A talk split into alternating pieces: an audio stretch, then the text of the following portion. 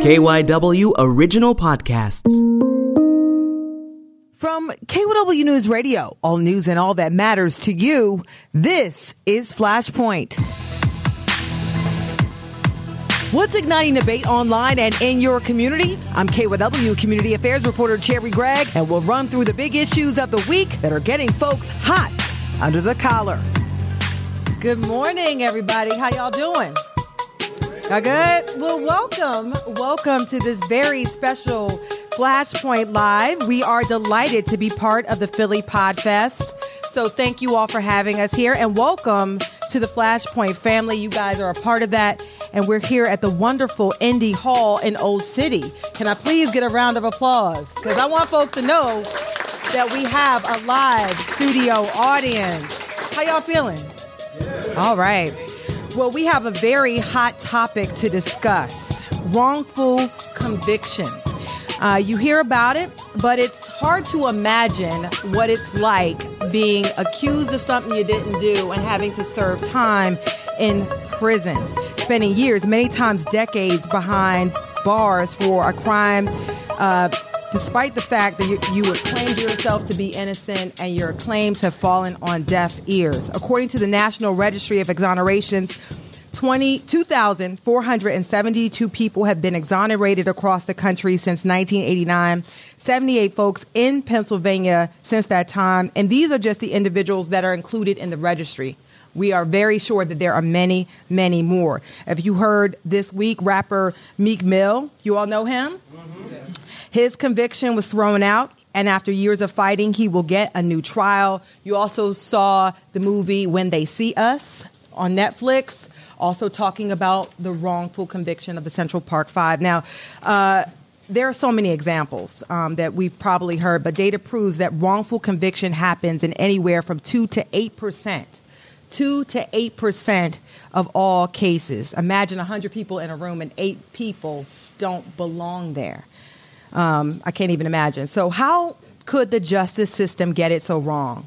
Wrongful conviction. Is it an anomaly or is it an epidemic?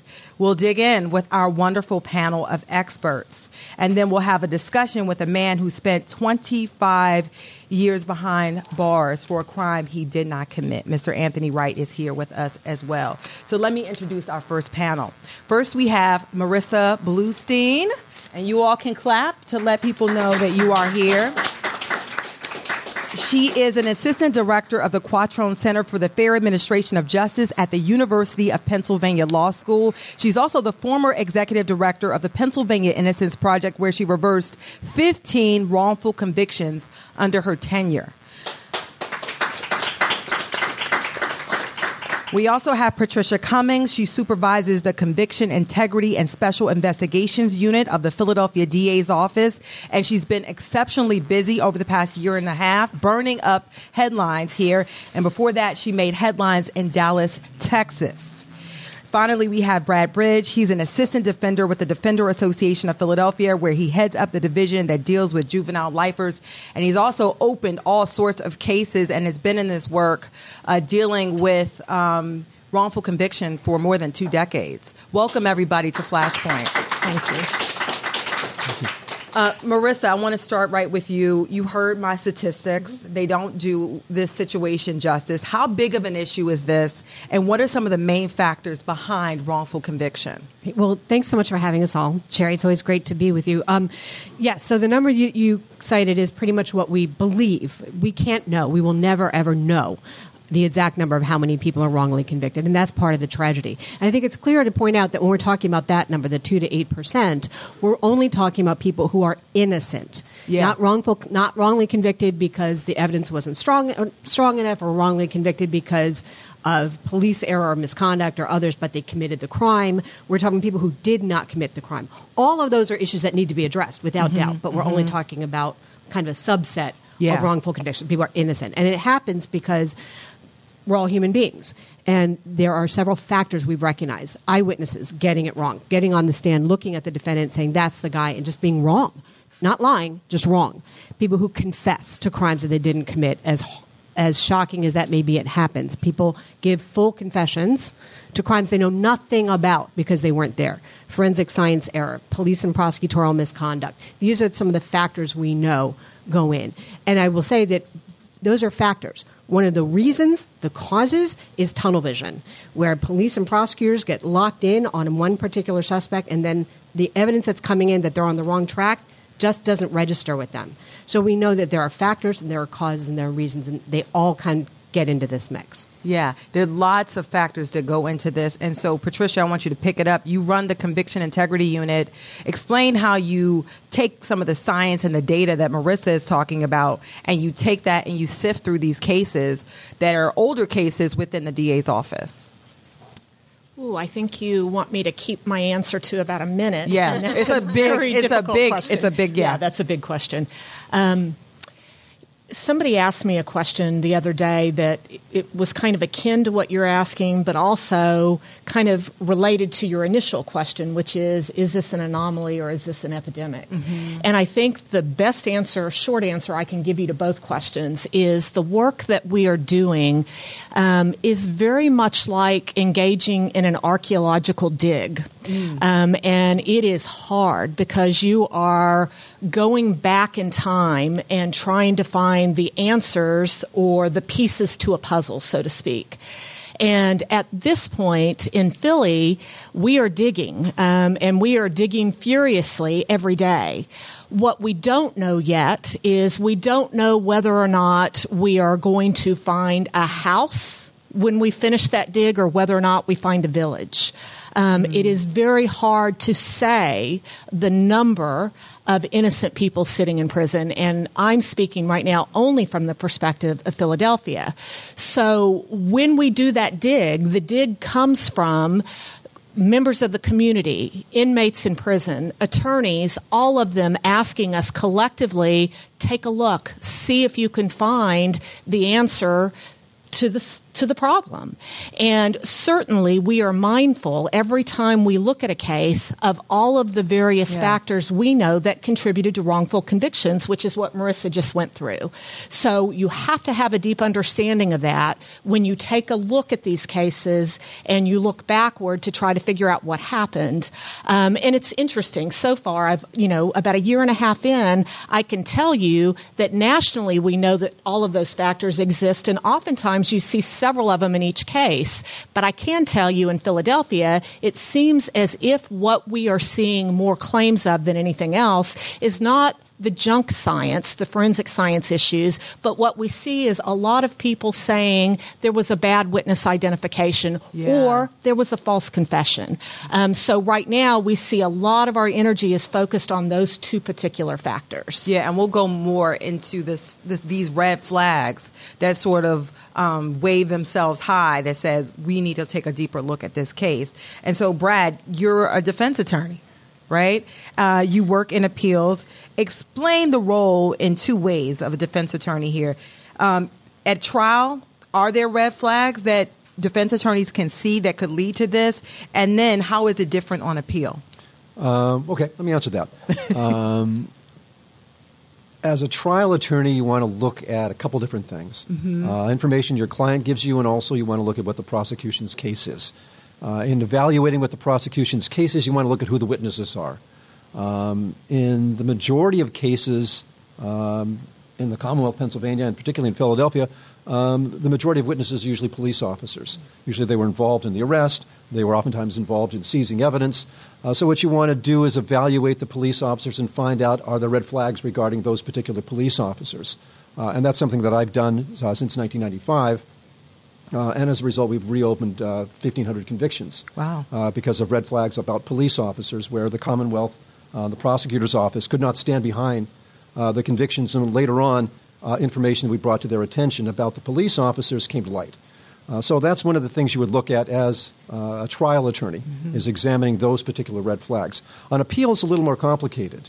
Uh, I also do appeals, and, and uh, unfortunately, the issues get significantly narrowed uh, on appeal because what you do is you take as a given uh, the legitimacy of what happened at trial, and the areas upon which you can challenge a conviction uh, are much less. Yeah. Uh, so what you have is something different than an appeal, where you'd bring that to the attention of uh, Patricia Cummings.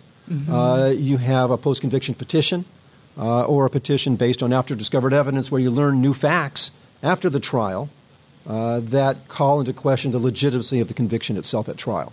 Yeah, and we saw here in Philadelphia, the district attorney identified a list of police officers, and we had one police officer that has since been arrested and possibly could open up a lot of cases in, in that instance. Mm-hmm. And so, Marissa, I want to turn it back to you because you overturned 15 wrongful convictions. First of all, that's amazing. You know, that that's great work, but the process, I mean, it took take it takes years. It it's takes not years. easy and explain because Brad kind of touched on it, but this is not an easy process. It's not. It's almost impossible, quite literally. So it's it, exactly what Patricia said about mm-hmm. looking back in time, trying to determine, you know, are those factors present? If they are, is is there reason to believe this person is actually innocent? And then trying to see if there's evidence. We have cases with, with Patricia and I where we. I, I, I don't speak for her in any way, but my impression is that the district attorney's office believes that this individual is actually innocent. But if there's not the legal hook that Brad was talking about, Yeah. there's no way to get it back in court. We don't ha- you, you can't go into court and just say i didn't do this. The commonwealth says we don't think you did it. And the judge says oh okay. We're going to reverse the conviction. That's not how it works. You have to have a legal basis to do it. And in pennsylvania it's extraordinarily narrow. It's extraordinarily difficult. And so you, what we're really looking for is any evidence we can find to, to do exactly what brad said of finding new evidence that doesn't support the verdict that shows the person's actually innocent and then get it before a judge. And then particularly in Philadelphia, we have to convince the judge. Even if we agree, the judge doesn't have to go along with it. The judge still has to make an independent determination that this person is innocent and that relief is granted. So we have cases that are coming up now, Mr. Holman and others Yeah. I've worked on for, for over a decade. Um, and that's just, it's a very, very long process. And that's not even to say all the cases who we've never been able to bring forward because there is no evidence of innocence, which is why we are so grateful that the Conviction Integrity Unit exists because that's what they're there for. We've had uh, I, there are probably over 50 cases at the Pennsylvania Innocence Project right now of people who they believe are actually innocent.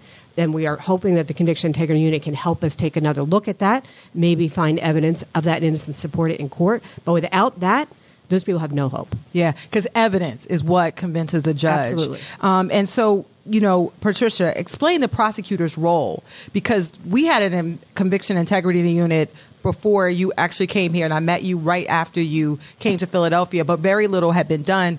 You've been very busy. What is the prosecutor's role in this process? So, the very, very short answer to that question is the prosecutor's role now and in the past has always been to seek justice. Mm-hmm. I think the problem over the decades is that we've had some maybe disagreement in terms of what that actually means. Mm-hmm. Up until probably 10 years ago, maybe a little bit longer, prosecutors weren't even looking at this concept of what do we do if somebody's claiming actual innocence. Um, and that seems unbelievable when you understand that our ethical obligation has always been to do justice. How can it be that we didn't really start thinking about that until about a decade ago? Um, and, and I got to tell you, I think part of the reason for that is, and, and this is important for everybody who's interested in this topic to know, is that our criminal justice system has really been built on, I'm going to say, two important things that we often don't think about, and that is a bit of arrogance. Um, we're all lawyers in the system, and we think we know best, and the concept of finality. And that is because we know best, once we get that conviction, we need to figure out how to shut that door as quick as possible.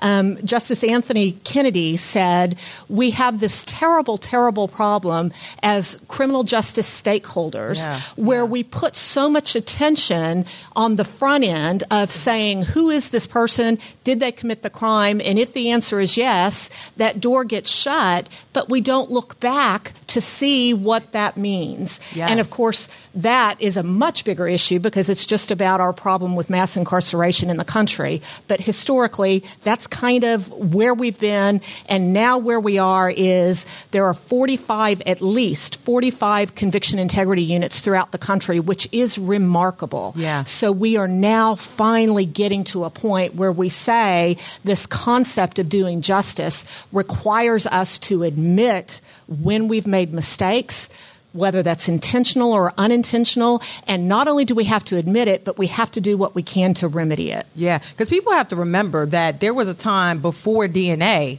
where I mean, when DNA was became um, more mainstream, folks were being excluded from all sorts of crimes, and we'll talk about that a little bit later with Anthony Wright. And so, I want to shift a little bit with you, Brad, because uh, you work with individuals given mandatory life without parole sentences for crimes they committed as juveniles, and some have claimed innocence. And can you talk about the dilemma that people face if, let's say, you've done the time?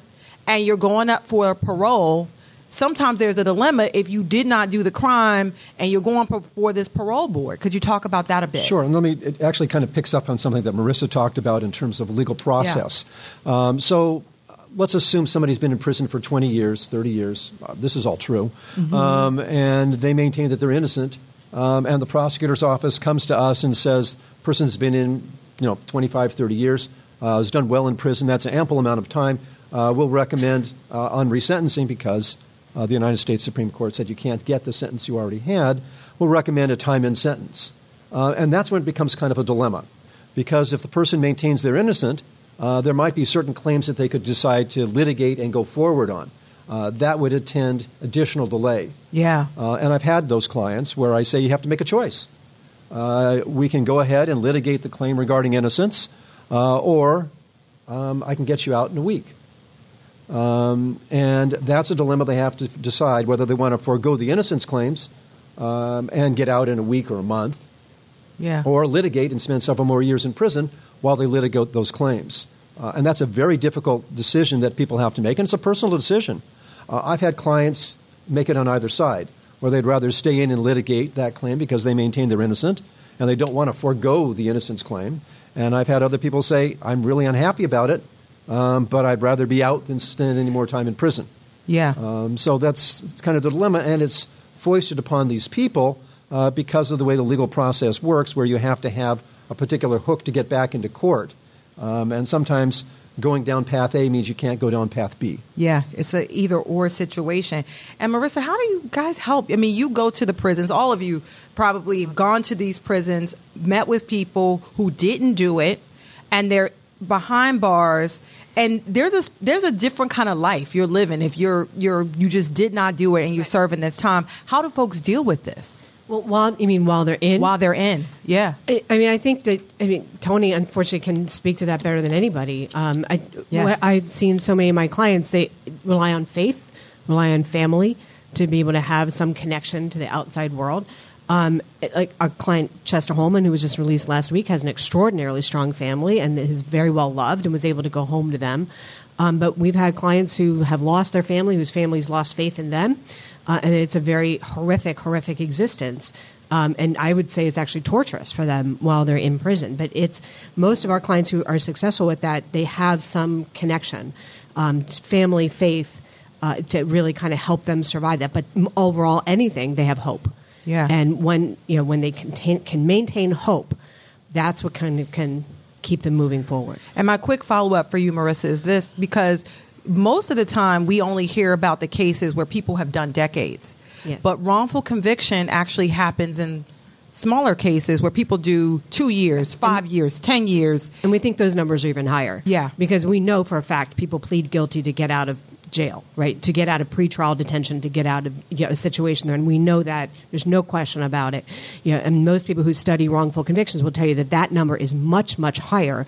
It's you know certainly more prevalent. More people are prosecuted for misdemeanor crimes or smaller felonies than for murder or robbery or, or higher crimes. So we will never ever know that number, and you can't look at it because once somebody has served their sentence, they're ineligible for going back into court to clear their name. Yeah. So it is a horrible catch 22 for these people. And they still have to live with the collateral consequences of that conviction for the rest of their lives. Yeah. Yeah. And, and it's just a number we probably will never ever know. As I said, it takes decades to prove somebody's innocent. If they're only in for two years, they don't get that opportunity. Yeah. And that kind of goes to my. Uh, leads to my question to Patricia, because your job is to do more than just identify individuals who may be wrongfully convicted. You also deal with harsh sentencing. Uh, could you talk about that a bit? Yeah. Um, when I first came to Philadelphia working for Larry Krasner, we talked about what our objectives were um, in regard to this work, and certainly um, DA Krasner absolutely understood that the flaws in the system don't just go to innocent people being there. They also exist in regard to excessively harsh sentences, um, maybe sentences that were longer than they should have been because somebody committed a lesser crime. So it has been an objective from day one of the Conviction Integrity Unit to also try to right those wrongs. I will tell you, um, all of the work is a humongous mountain to climb for all the reasons that we've heard today. But as far as the sentencing issues, that actually seems to be even harder. Yeah. Um, we've had some success in dealing with it so far, but the law makes it so much harder, believe it or not, to fix those kinds of mistakes. And if I could, I want to piggyback a little bit on please. a related question and what Brad was talking about in regard to the juvenile lifers and having to make that terrible choice of do I go forward with my claim of innocence or do I go forward and try to get resentenced Yeah. under Miller, which is the United States Supreme Court that said you can't give a juvenile life without parole. And it is so important for people to understand that prior to D.A. Krasner taking office, the former administration had this policy of making those individuals choose. In other words, if there was a claim of innocence, essentially what the prior administration said is, we're not going to let you go forward and get resentenced. That was legally wrong, separate and apart from the question as to whether or not it was morally wrong, but it was flat out legally wrong. The good news is it's not quite as bad as Brad was saying. Um, I just point you all to look at the case of Johnny Berry and Terrance Lewis. Both of those individuals were juvenile lifers. Johnny Berry was resentenced and paroled out, but his claim of innocence survived. And recently, Judge McDermott granted his relief. Um, Um, in the case of Terrance Lewis, it was a little murkier because I think everybody had given up hope thinking that Terrance was only going to get out of prison if he abandoned his guilt innocence claims and went forward on his resentencing. Once again, I've got to give kudos to Judge McDermott mm-hmm. because Judge McDermott was not going to put him in that position. And at the end of the day, we had the resentencing hearing, and much to everyone's surprise, she actually said that she believed he was innocent, and so he was released of all penalties Yes. of the life without parole sentence. Yeah, and I want to say we did have Terrance Lewis on Flashpoint a few weeks ago. His story is amazing. You can check out our past podcasts on that one. Thank you so much. Um, because that is a tough dilemma to say, to give up the fact that you've been saying this for decades. I did not do this. You did not do it, and you still have to release that in order to get let out. me, let me follow up on before Yeah. you jump to the next Yeah. question, though. It's actually more difficult than that, Yeah. and it's more difficult than Patricia points out, because even if we could work things out with the judge, even if we work things out with the, the you know the, the prosecutor's office, and we work them out with the client as to what we're going to do, that doesn't answer the parole authority, which is the state parole board. And one of the things that they look to almost exclusively uh, in determining whether to grant parole, not only for right. juvenile lifers, but everybody else, is acceptance of responsibility Responsibility. and maintaining that you're not guilty, Yeah. um, as far as they're concerned, is demonstrative that you have not accepted responsibility, and they are more likely to deny parole. Even if I work things out with Patricia, Yeah. uh, even if I work things out with Judge McDermott, uh, we still have to go before the parole board. And We've that's a had that happen. whole- Like Marshall yeah. Hale was up for parole seven times. And every time he got to the parole board and he could not accept responsibility because he said he did not commit the rape of which he was convicted. Finally, we were able to work out his his release with the Conviction Integrity Unit because he was actually innocent. But he spent probably another 15 years in prison unnecessarily because the parole board kept sending him back Wow. every time. Wow. And I, this is, that is, um, I, a lot of, I know we're here before this live studio audience, and a lot of, uh, I see people shaking their heads like they can't even imagine having to make that choice. So we only have a few more minutes left, and so we're going to run through a few more topics. And so, Brad, I've had the opportunity to t- speak with a number of exonerated individuals. How, um, you know, a lot of them had issues with their defense attorneys. Is is this a, a key theme throughout a lot of these cases? Um, and could it even happen if you had an excellent defense? Could you still end up with a wrongful conviction? Yeah, you could certainly end up with a wrongful conviction with the, the best of all possible lawyers and the best of all possible uh, judge or jury Uh, it can still end up improper. The things that we discussed earlier, oftentimes we learn uh, as time goes by. I remember going back, I've been, been an attorney for 40 years now. Uh, I remember trying cases before there was DNA. Uh, and a client said, I didn't do it. And you're going like, well, you know, uh, if we had some way of proving it, Yeah. that would have been helpful. Uh, that science did not exist back in, in 1979. I remember the first DNA case I got involved in was in the mid 80s. Yeah. Uh, I remember having to have a conversation uh, on a very simple level with somebody about DNA because no one really understood what DNA was and tried to convey that to somebody uh, was actually very complicated. Yeah, because So, in spite of, of excellent lawyers and the whole process, um, you can end up with wrongful convictions. Um, and not all lawyers are excellent, not all judges are excellent. Uh, and unfortunately, we deal, as Marissa talked about, uh, the vagaries of humanity uh, Yeah. in this process, and that's why it's imperfect. Yeah, and I want to just kind of bring in this issue of racism because when you're talking about imperfect situations, you, you have a great attorney, whatever, but racism plays into this. And I've seen a lot of the folks who are getting out right now, uh, exonerated, are African American male. And I cannot, and could you kind of comment on the, the, the racism as a factor in this um, wrongful conviction issue? There's no question that it's it's you know, a factor. The question is, you know, how do we kind of deal with that, both in going in and then coming out? Questions. So the National Exoneration uh, Registry, which has been alluded to, is a uh, database which keeps track of all people who that we know of who've been exonerated. They've written several reports on the role that race plays, and it plays it from everything from you know why police focused on one particular individual, why an eyewitness chose one person erroneously over another. Uh, it plays into false confessions because we know that black men, particularly coming from where they come from, you know, when they're pressured by police, it's much often much easier to just go along with what they're saying than to resist and you know, be beaten or be psychologically tortured through that. You know, we know that it plays a role in every single aspect of the system. And what we're trying to work on, and one of the things that we work on at the Quattrone Center, is exactly how do we address that? How can we put into place systems which will help account for the fact that we know people are racist? It's not not even up for debate, but we need to try to deal with that. And how do we ensure that the evidence we're collecting is reliable and accurate, notwithstanding the fact that we live in a racist system? Yeah, and any quick comment because we're going to throw out our final question for uh, this. Quick comment. Um, my opinion on that question has evolved over the years. Mm-hmm. Mm. I spent about two and a half decades defending people in Texas. And so often, when I was asked the question about whether or not the criminal justice system was racist, I would always say, no, I don't think so. And I was always reminded of one of my favorite quotes of Mark Twain, which is, I'm not prejudiced, I hate everybody equally.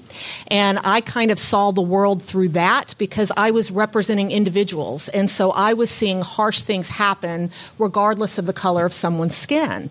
Now, as I sit here today, I absolutely understand that it, it was never that, um, that racism is a huge problem in our criminal justice system, and there is no doubt um, that it plays an important role in regard to wrongful convictions and actually innocent people serving time in prison. Yeah, and because this is Flashpoint, we do have to wrap this up. I want to take a moment to kind of focus on reform and what can be done to sort of sift the tide to where we lessen the number, this unknown uh, number of wrongful convictions and leave folks um, with a little bit of advice as well on what if you have a loved one who says they're innocent what should they be doing? If you could do those two things and i know it's tough 30 seconds.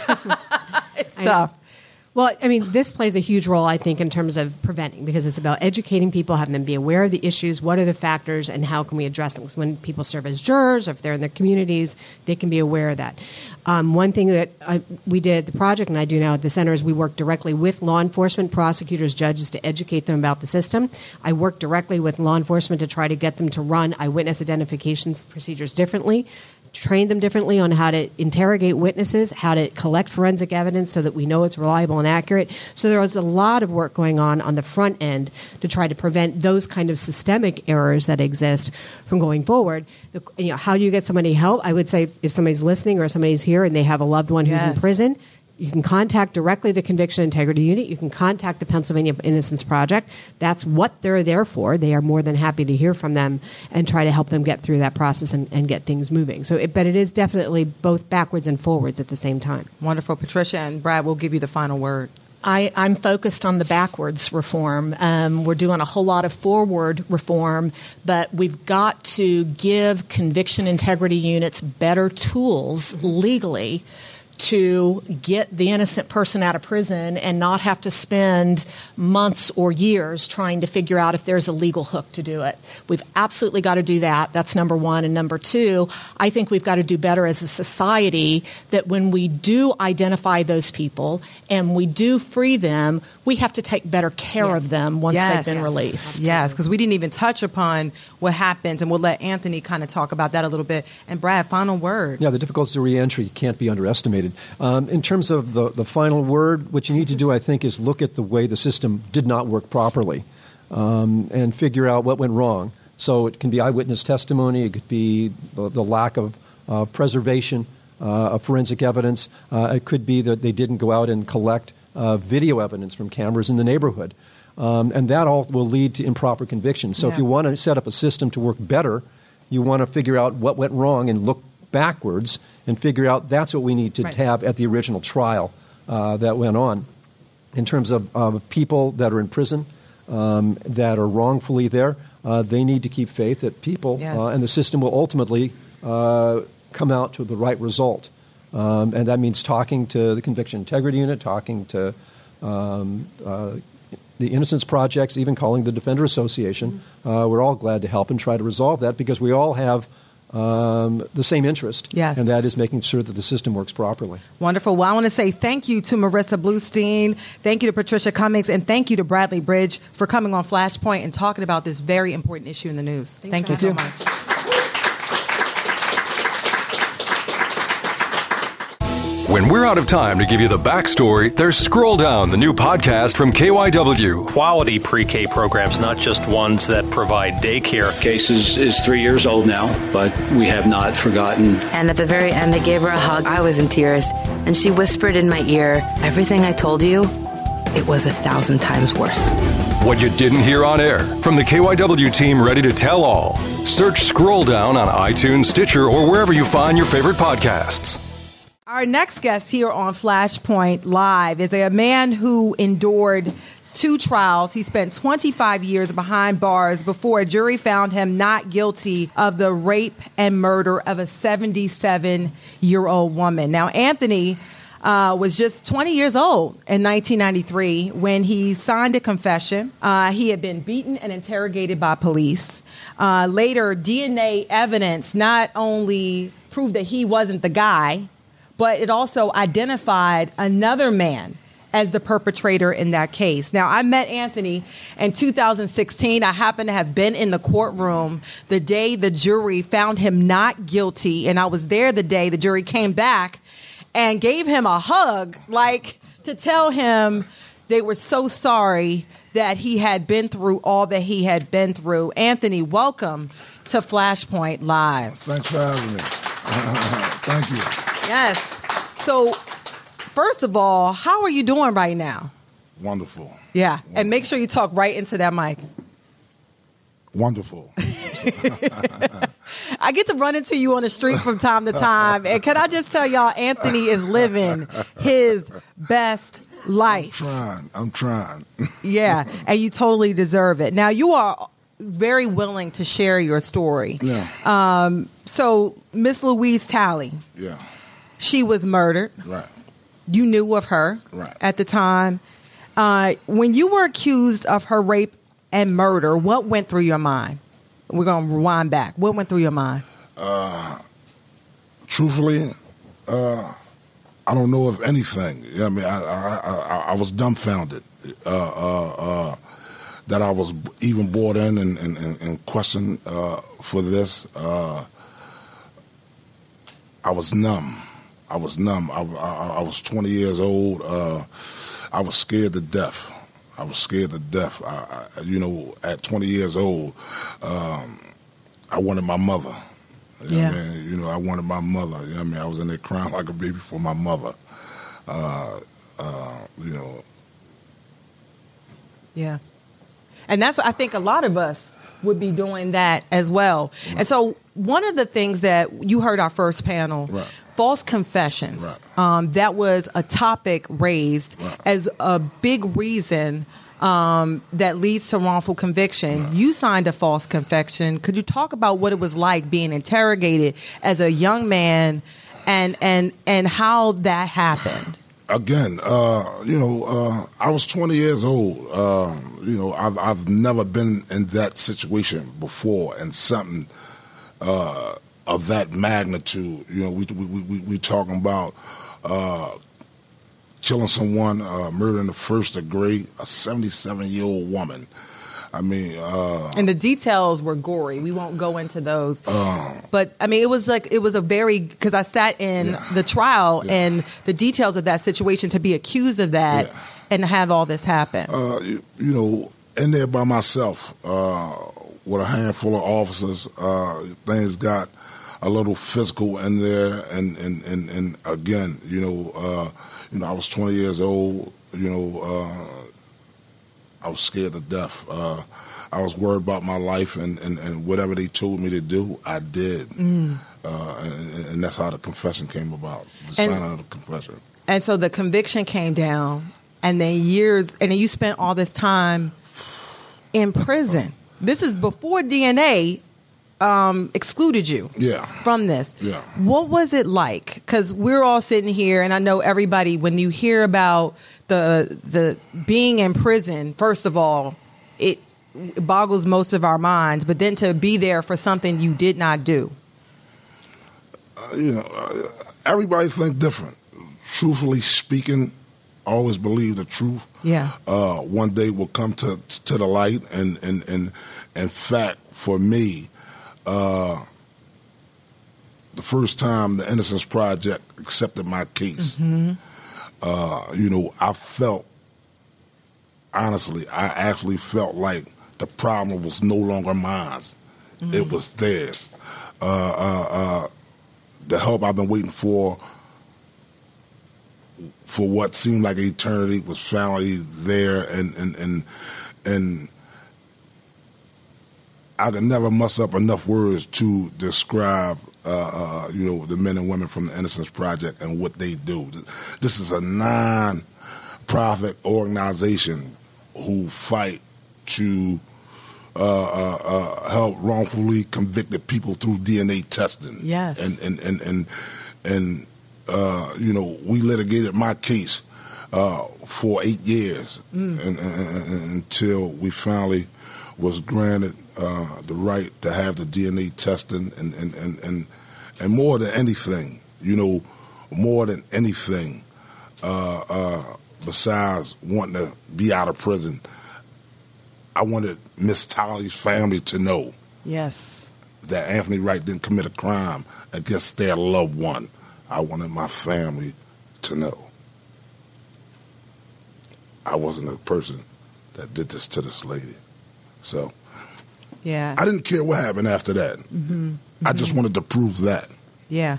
I just wanted to prove that. You know I mean, I, I just wanted to prove that to her family and and and and, and, and my family as well. And, and in fact, uh, Miss Talley's great niece and myself have become best friends uh, since my release. Yeah, and you we've talked about this, and you always get emotional.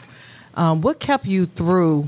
What held you? Twenty five years, brother. That's a long God, time. Yeah. God, the Innocence Project, uh, my family. I mean, again, I can never muster up enough words to talk about the men and women from the Innocence Project.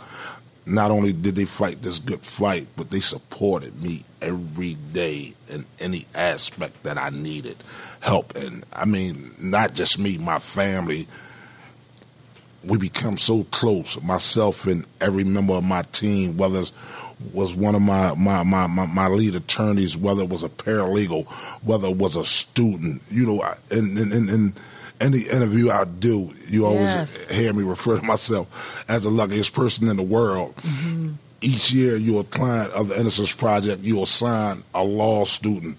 And if you're lucky, you might get two. And, and, and, and and I was lucky. I got two and I got luckier. Sometimes I got three. You know what I mean, and, and, and I probably and I see this all the time. I probably had more students than anybody ever in the history of the Innocence Project, and and everybody that's had their hand on my case. I'm still in touch with today, every day, every single body. And I have to say one thing, because you, um, there was this DNA evidence that not only excluded Anthony um, from from being the perpetrator in this case, but it also identified another man, Yeah. Ronald Byrd, Yeah. as the person who did it. And when you heard this DNA came out, you you in prison, you must have been like, "I'm getting out tomorrow. This is it." But that didn't happen. You had another trial. again, Innocence Project. Yeah, I mean, Yeah. all, I, you know, all I had to do was be patient. I, I, I knew for a fact it, it wasn't a doubt in my mind. Yeah. It wasn't a doubt in my family mind what they was doing outside while I was inside. I mean, I knew they was chipping away every day to bring me home uh, to my family.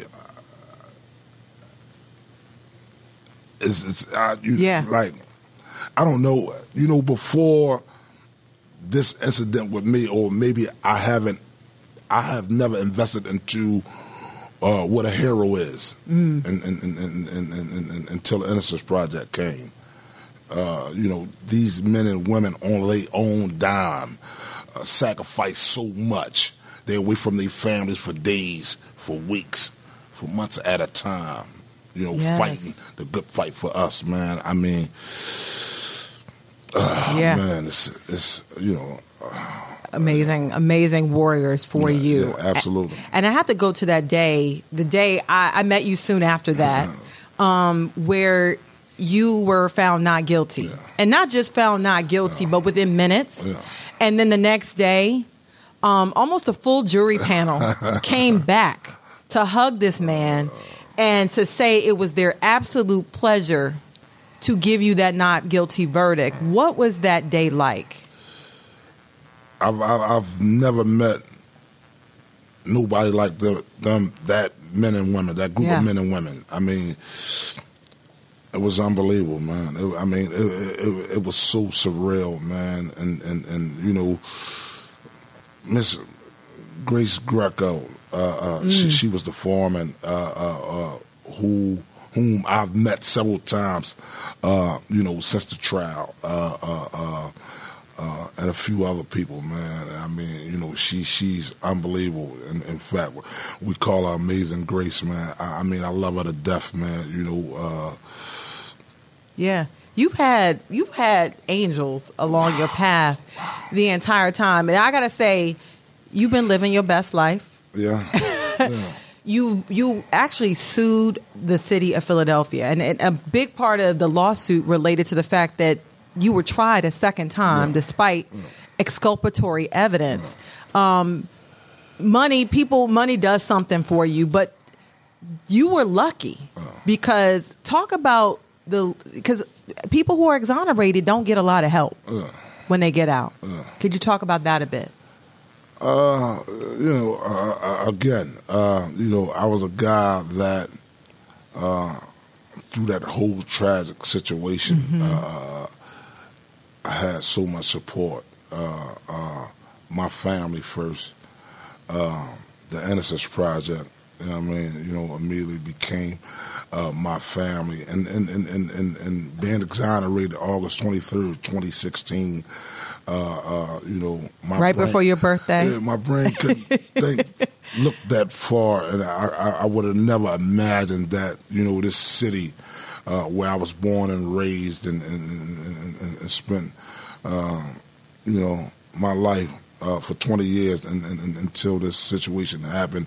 Uh, you know, the way everybody embraced me and, and, opened their arms to me, man, it's, it's, it's you know, I'm, I'm still riding. I'm still riding off it, man. So Yeah. it's been beautiful. It's Yeah. been beautiful, man. And you've actually built um, a good life for yourself. Yeah. I'm, I'm, I'm- trying. You know what I mean, I, I, again, you know, all that go back to my family. My family, uh, um, most beautiful and loving people in the world. Yeah. Uh, you know, I, I, I lost my mother Yeah. in 1998. You know, she was 44 years old. Um, I walked out of prison August 23rd, 2016, I was 44 years old. Mhm. That's the hardest thing for me. Yeah. You know, I, I've never been in a world without my mother, and, and, and, and, and she was the first person from our family to leave us. Uh, uh, uh, you know, that's the hardest thing for me. You know what I mean? But, you know, my grandmother, 93 years old, uh, all my aunts, my uncles, my cousins. Um, You're a granddad. Yeah. Yeah. Yeah. Uh, and Anthony here, for those who can't see because this is audio, the he's he has tears streaming down his face because that's what wrongful conviction does. those tears of joy. They tears of Yeah. joy. I promise you that. Tears of joy, but it promise you that. he's re, he's been rebuilding his life. And the thing that's remarkable about you, you still go back. all the time. I have to. I have to. Each year you're in the prison, uh, the further you, you are away from the community. Each year you're in prison, the further you, you're away from your family, your loved ones. Each year you're in prison, you get older. Each year you're in prison, your family out here get older. Each year you're in prison, uh, people move on to another life. And, and, and, and a lot of guys in there lose a lot of people and end up with no family member. You be in this box with these men for so long. In some form, y'all be form a bond and y'all become family. You know what I mean? Your joy, your pictures, your conversations about your family become his joy. Uh, uh, Yeah. I cried with a lot of those guys. I walked the yard with a lot of those guys. I sit at the table and eat supper with those guys every night. Those guys are my brother. They need me.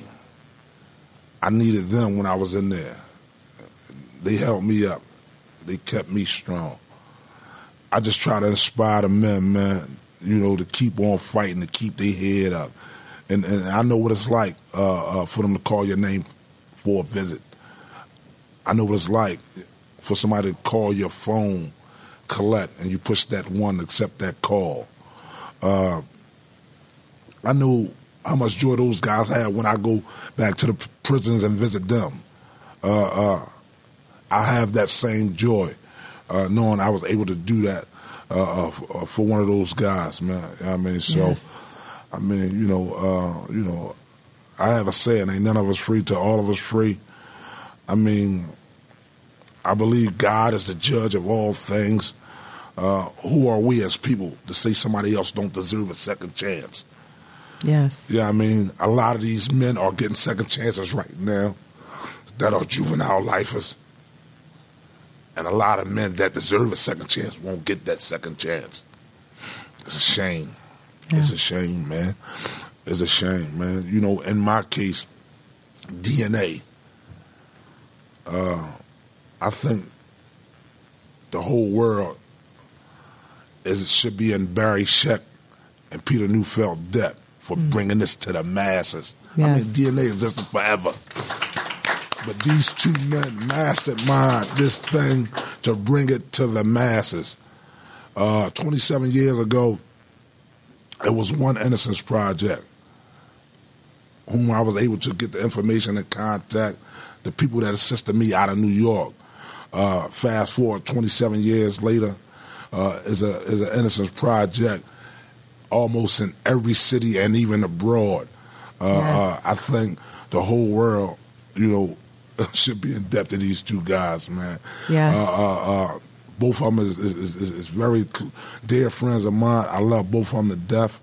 Uh, uh, Yeah.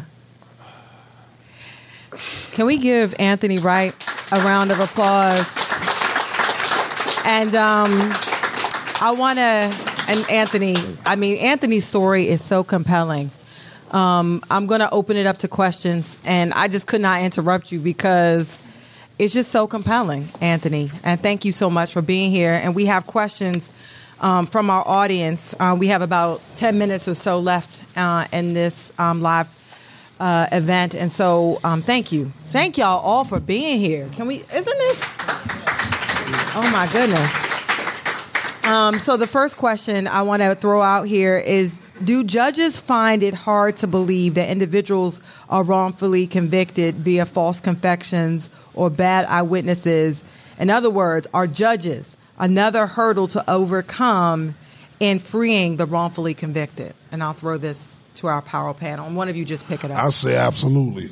It is. I mean, you know, in my, in my case, the judge I had on there. I mean, I mean, you know, some some of the things that that went on in that courtroom during my trial with this particular judge, uh, uh, you couldn't imagine. When, when we went into court for Anthony's DNA testing, the judge at the, once the, the Commonwealth finally agreed to testing, this was the prior administration. This is not Larry's Larry Krasner's office. The judge literally said to the DA, "Well, if you want to pursue um, a fruitless exercise, I'm not going to stop you." Wow. Those were his words. And I could go one step further. Actually, I was um, in meeting with someone in the district attorney's office the day they got the DNA results back uh, that exculpated uh, Tony Wright.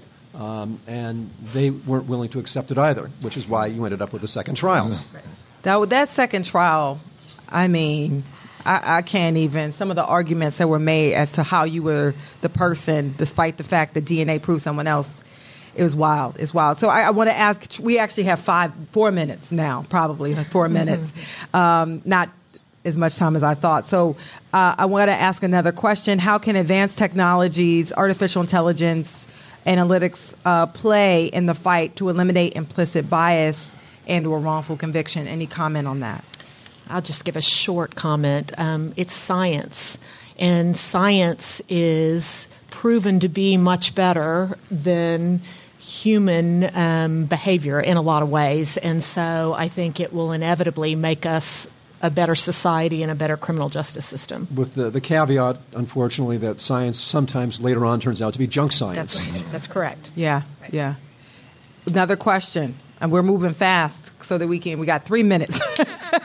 what legislative changes would open the door uh, to, to, to widen um, challenges um, that allow more people who are wrongfully convicted um, to be released. The most important is exactly what Patricia said. So, Virginia last year passed a law to allow prosecutors to get into court and to pursue cases where they don't have. Con- uh, they no longer have faith in the conviction. That's exactly what Pennsylvania needs as well. And open file discovery, making sure that all discovery is passed over from the police to the prosecutors, from prosecutors to defense, so that we're not hiding things anymore.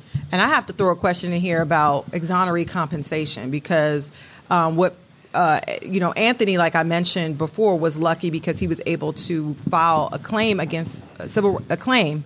But a lot of folks get absolutely nothing, right. and people always tell me, "Cherri, I know this person's going to get all this, but you get less than somebody who actually did That's it." That's right. That's right. Pennsylvania does not have a compensation law. Thirty-eight states do, and the federal government does.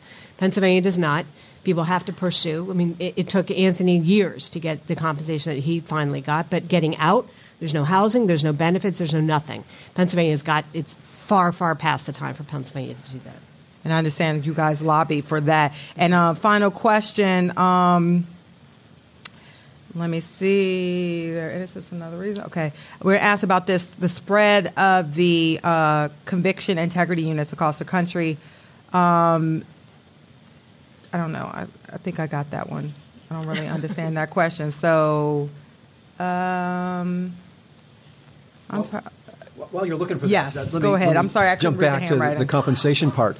Um, I've got a number of people out of prison uh, through reopening their convictions, and what they end up with is money to come back to Philadelphia on yeah. a bus, uh, and that's it. Exactly. No, yeah. they, they, they, send them back on the bus. No, my client didn't get the money. We had to go get them every yeah. time. And that, that's uh, wild. Well, yeah, maybe I'm a better attorney. I get I get fifty cents. You're a much better attorney than me. and I, I, I, wanna, get the bus fare. I don't even get the bus fare. And I want to give the final word to Anthony uh, here. Your advice um, to some of the men and women uh, who are still behind bars right now, who have claimed innocence and are still waiting. Your piece of advice as we close this out. Uh, patience. Uh, got to be patient, man, and, and, and, and you know like I said, you, seriously, the day that the Innocence Project took my case, I feel like the problem was no longer mine; it was theirs. Patience. I mean, I just did what I was supposed to do and, and, and, until that time. You know I mean, and you know, uh, you Yes. know, and and and, and, and it's, it's, it's, I, I've never got enough words to uh, Yes. describe them. I refer to them as my guardian angels in the physical form and this in this life, man. They saved my life. I love them. Uh, Innocence Project anywhere. Uh, Yes. It's necessary everywhere. Uh, a win for any, Innocence Project anywhere is a win for Everybody. every Innocence Project everywhere. Can we please give this amazing audience? That concludes our Flashpoint Live special event. Thank you so much to Brad Bridge, Marissa Bluestine, Patricia Cummings, and to Anthony Wright for being on Flashpoint and talking about these issues in the news. Thank you so much. And thank you to our live audience.